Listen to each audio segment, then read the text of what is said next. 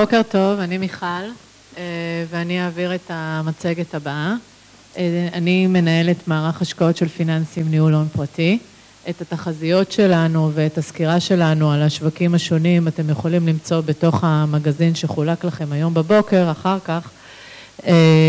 לא שומעים? את יכולה להעביר עם זה ימינה ושמאלה. תודה. בכל אופן, אני לא, זה לא עובר. בכל אופן, אני רוצה לחדד כמה נקודות שמהוות בסיס להמשך של המצגת, כשהמצגת שלי תתמקד בתחום של האשראי והיא מתבססת על הראייה שלנו כבר בשנתיים האחרונות. כשאנחנו מסכימים עם הדוברים הקודמים שאנחנו נמצאים בשלב מאוחר של המחזור הכלכלי, אנחנו חושבים שאי הוודאות היא יחסית גבוהה ולכן צריך לנקוט במשנה של זהירות והאי ודאות מדגישה בעצם את הצורך בבחירה ובהשקעה של נכסים איכותיים, שזה אומר גם בשוק המניות וגם בשוק האג"ח.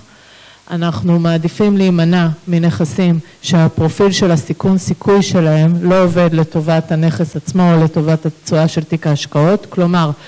לנסות להימנע מנכסים שהפוטנציאל של ה upside שלהם הוא מוגבל והפוטנציאל של ה downside שלהם הוא יחסית גבוה. אפשר להתייחס לזה, לקחת כדוגמה את השוק האירופאי שיש שם המון המון אי ודאות למרות שהמחירים שלו הם מחירים נוחים, האי ודאות שם היא מאוד מאוד גדולה או מאוד גבוהה או שוק האג"ח בישראל שהתשואות בו הן יחסית מאוד נמוכות אבל הפוטנציאל לתנודתיות ולירידות מחירים הוא גבוה. אנחנו כאסטרטגיה בגלל שאנחנו מעריכים שהתנודתיות הגבוהה תימשך גם לשנת 2019 אז אנחנו חושבים שיש מקום להחזיק רכיב של נזילות גם כדי להתמודד, כדי לנצל הזדמנויות השקעה וגם כדי להתמודד בעצם כבלון זעזועים כנגד התנודתיות של התיק על ידי החזקה גם של מזומן, אג"ח ממשלתיות קצרות גם בארץ וגם בחו"ל. הנקודה המהותית והיא זאת שבעצם המצגת מתרכזת בה, אנחנו לא חושבים שאפשר לסמוך על התשואות משוק ההון, אנחנו לא יודעים לומר אם השוק יעלה או ירד ועל מנת לבסס תשואות בתיק ההשקעות, מה שאנחנו חושבים שצריך לעשות וזה עניין אסטרטגי, זה לשלב בעצם נכסים אלטרנטיביים במטרה להוריד את התנודתיות של התיק ולהעלות את התשואה וכמקור לתשואה. כשהשקעות אלטרנטיביות זה תחום שהוא מאוד רחב, הוא כולל הרבה מאוד סוגים של נכסים, כשהשקעות אלטרנטיביות יכולות לכלול קרנות גידור, קרנות לונג שורט שעושות אסטרטגיות על השוק ואז הקורלציה שלהם לשוק היא יחסית, היא קיימת, היא יכולה להיות בטווח רחב. יש אפשרות לעשות השקעות נדל"ן, יש אפשרות להשקיע בסחורות, קרנות הון סיכון שמשקיעות בחברות סטארט-אפ, קרנות גידור שזה קרנות השקעה פרטיות שמשקיעות בכל מיני אסטרטגיות והבחירה שלנו כאסטרטגיה בתיק זה לשלב קרנות שהן קרנות של אשראי ולהתמקד באסטרטגיה הזאת מהסיבות שאני כבר אציג.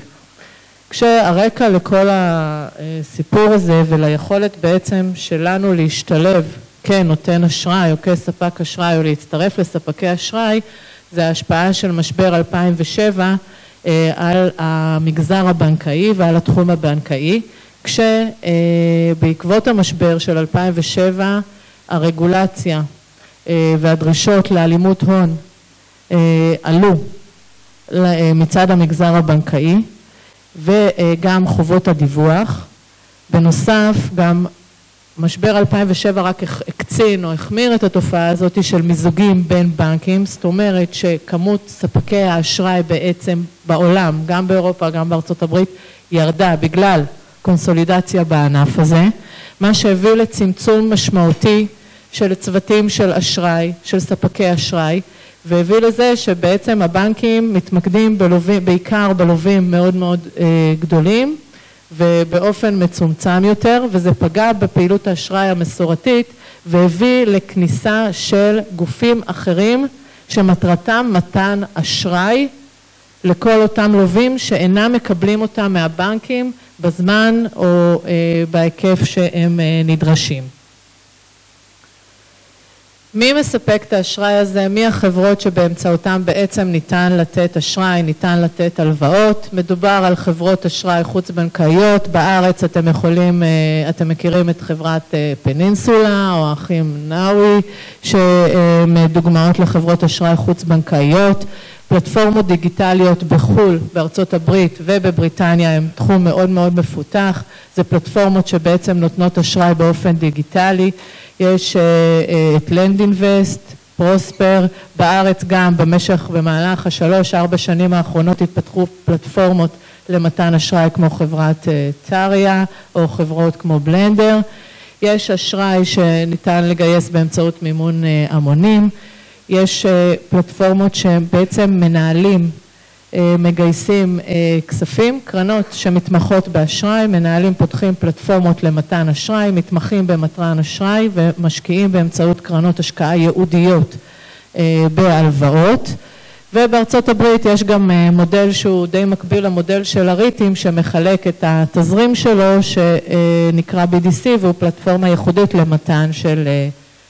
אשראי. יש הרבה מאוד סוגים של אשראי, יש אשראי צרכני שזה אשראי לכל מטרה או אשראי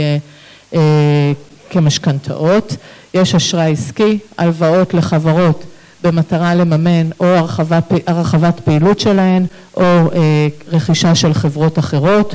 אשראי לנדל"ן, אשראי גישור כנגד נדל"ן ליזמי נדל"ן בארץ ובחו"ל, אשראי לחברות הייטק ותחום שהתחיל לאחרונה להתפתח זה אשראי ליטיגציה שזה בעצם מימון משפטי למשפטים בין אם לתביעות ייצוגיות או בין למשפטים רגילים.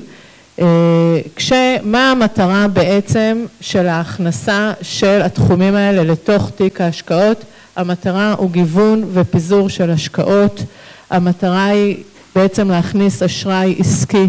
ואשראי צרכני כחלק מתיק ההשקעות במקביל לנכסים המסורתיים במטרה להעלות את התשואה, להוריד את התנודתיות כשהאשראים האלה בדרך כלל מאופיינים בשיעורי דיפולט מוגבלים והם לא מושפעים מהתנודתיות של השוק שממנה אנחנו מוטרדים. איך זה בעצם עובד? מה המטרה? ברגע שנותנים הלוואה באופן ישיר בינינו כמלווה ללווה, בעצם במקום שאנחנו נקבל ריבית יחסית נמוכה והבנק ייקח את המרווח, התזרים שלנו כמלווה גדל ובעצם אנחנו מעניקים אשראי כשהמרווח לספק אשראי שלצידו אנחנו מעניקים את האשראי קטן והתזרים שלנו גדל וזה בנוסף גם לנושא של הריביות זה נכון גם מבחינת כל הריביות והעמלות שיש מסביב של עמלת הקצאת אשראי, פתיחת תיק מסמכים, כל הדברים האלה בעצם עוברים לטובת המשקיעים בתוך הקרנות האלה. כשרואים שהתשואות בעצם על הקרנות שמעניקות אשראי חוץ בנקאי, במקרה הזה לחברות עסקיות, העקום הכחול הוא של חברות עסקיות, עומד על אזור ה-10-9 והוא גבוה מהאשראי הסחיר בשוק וכשלקחנו פה בעצם את האשראי בשוק שנותן את התשואות הגבוהות יותר שזה האשראי, שזה החוב של ה-high yield ושנותן אזור ה-7.2 אחוז נכון לימים האחרונים וההלוואות הבכירות שנותנות 6.18 אחוז. זאת אומרת שיש פה יתרון תשואה שהוא בולט. פה ניתן לראות, השקף הקודם שהראיתי הוא של אשראי עסקי, פה מדובר על אשראי צרכני ואפשר לראות שהקו מגמה הוא בעצם של התשואה עולה בלי קשר לקו של השוק, שוק ההון, שוק המניות, אשראי צרכני הניב בשנים האחרונות תשואות של אזור השישה אחוז לשנה במונחים דולריים וזה צפוי להישאר ברמות האלה. כשפה אתם בעצם יכולים לראות את כל שיעורי החוב של האשראי השכיר שנסחר בשוק, אם מדובר על אגרות חוב ממשלתיות שהיום זה כבר לא 2.8 זה 2.7, אגרות חוב של חברות שנותנות בסביבות ה-4%, אגרות חוב של היילד כמו שציינתי קודם מניבות תשואות של אזור בין 6 ל-7% תלוי באיזה אפיק משקיעים. וזאת לעומת בעצם האג"ח החוץ, לעומת, סליחה, החוב החוץ בנקאי שמעניק תשואות תלוי באיזה מקום אתם נמצאים מבחינה, כמלווה שנע בין אזור השישה וחצי אחוז לגם מעל 11 אחוז. אז הכל טוב ויפה והתשואות הן יותר גבוהות ואנחנו אומרים שגם שיעורי הדיפולט הם יותר נמוכים אבל התחום הזה הוא תחום שהוא מאוד מאוד מורכב, זה תחום שצריך להתייחס להרבה מאוד סיכונים שנמצאים בתוכו, צריך כשמשקיעים ובוחרים את מנהלי הקרנות זה מאוד מאוד קריטי, זה עניין מאוד מאוד חשוב ומהותי, פה מנהלי קרנות שמתמחים באשראי, שיש להם ניסיון ארוך טווח במתן אשראי, בגבייה של אשראי או בגבייה של חובות מסופקים שיודע לבחון את הביטחונות וזאת המהות של הבחירה של קרנות אשראי שבהן משקיעים. כשחשוב לעשות בדיקת נאותות מקיפה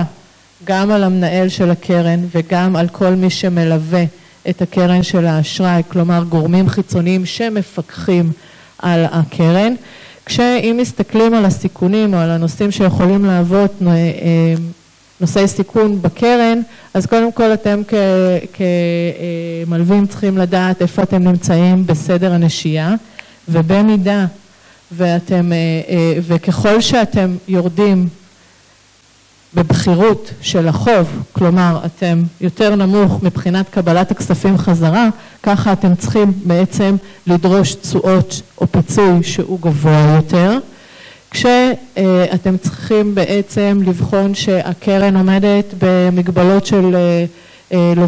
במגבלות של מקסימום ללווים, זאת אומרת שיהיה פיזור מספיק גדול בין הלוואות ובין לווים, שיהיה פיזור סקטוריאלי, פיזור גיאוגרפי על מנת לפזר את הסיכון שלכם. כמו שאמרתי המנהל קריטי שהוותק שהוא יהיה מנהל בעל ניסיון וידע בתחום הזה, הבטוחות שהוא ידע לממש את הבטוחות, לבחון את הבטוחות ולהעריך את הבטוחות ואתם, וצריך לבחון האם הוא יודע לבצע את התהליכים של המימון של הבטוחות לאורך זמן. הקרנות האלה הרבה פעמים במיוחד שמדובר בחוב שהוא חוב לא סחיר, הן קרנות שהפיקוח עליהן הוא שונה מהפיקוח של קרנות נאמנות רגילות שאתם מכירים פה בשוק או בשוק או בשווקים הזרים. ולכן צריך לקיים בדיקת נאותות מקיפה ולוודא שיש גורמים חיצוניים לקרן שגם מבקרים אותה. ומבחינת הדיווח והשקיפות הקרנות האלה הן קרנות שמדווחות ברמה מסוימת למשקיעים שלהם אבל יש הרבה נושאים שיכולים להיות נושאים בעייתיים כמו נגיד מתי הם מכירים בחוב שהוא חוב בעייתי, האם הם מוחקים אותו, לא מוחקים אותו וחשוב לדעת וחשוב להבחין בשקיפות שיש במיוחד בנושאים האלה ולבחון את כללי הדיווח של הקרנות. מה עוד אפשר, מי שלא מעוניין ולא רוצה להשתתף באשראי או לקחת את הסיכונים של החוסר נזילות על מנת לקבל פרמיה, פרמיה של ריבית גבוהה יותר ולהימנע מתנודתיות, אפשר לקנות בעצם את החוב הזה גם בשוק הסחיר, כשהמקור של האשראי בשוק הסחיר זה בעצם בנקים שמוכרים הלוואות מתוך המאזנים שלהם וחברות פיננסים שמאגחות או מאגדות את כל ההלוואות למבנה אחד ואז הסיכונים הם סיכונים שונים. החיסרון של המבנים האלה בעצם זה חיסרון שהתשואות בהם הן יותר נמוכות, הם עדיין כפופים לתנודתיות של השוק, זאת אומרת שאם התנודתיות בשוק עולה ואנחנו מעריכים שהיא תעלה, אז הם יסבלו מהתנודתיות של השוק. היתרונות שלהם זה הנזילות, שהם יכולים להיות נזילים בשוק ושכמובן יש עליהם רגולציה. השוק החוב האמריקאי פה, מה שאני מציגה פה זה בעצם אינדקס של כלל החוב בארצות הברית, כשרואים שהחלקים שמיוצגים בו זה חלקים של חוב מאוד סטנדרטי, אג"ח ממשלת ארצות הברית, אג"ח חברות, אג"ח חברות לא מדורג, וכל התחום של האשראי לעסקים, לחברות, לצרכנים, לא, לא, הוא לא בא לידי ביטוי במדד הזה והוא לא בא לידי ביטוי בתיק ההשקעות של המשקיעים ואנחנו חושבים שיש מקום לשלב אותם לאור תשואות וספרדים כלפי מעלה שהם מעניקים למשקיעים. כשאפשר לראות שאשראים כמו אשראי למשכנתאות, אשראי עסקי לחברות כנגד נכסי נדל"ן מניבים תשואות שהן יותר גבוהות או מעניקים פרמיות סיכון מעל הפרמיות סיכון של הנכסים המסורתיים. יש לזה חשיבות מאוד גדולה, אנחנו חושבים שיש מקום לשלב נכסים אלטרנטיביים כשאנחנו מתמקדים בתחום של האשראי ואנחנו מתמקדים בתחום של האשראי החוץ בנקאי תוך בדיקה של באמת יסודית של מתן האשראי ומנהלי האשראי. תודה.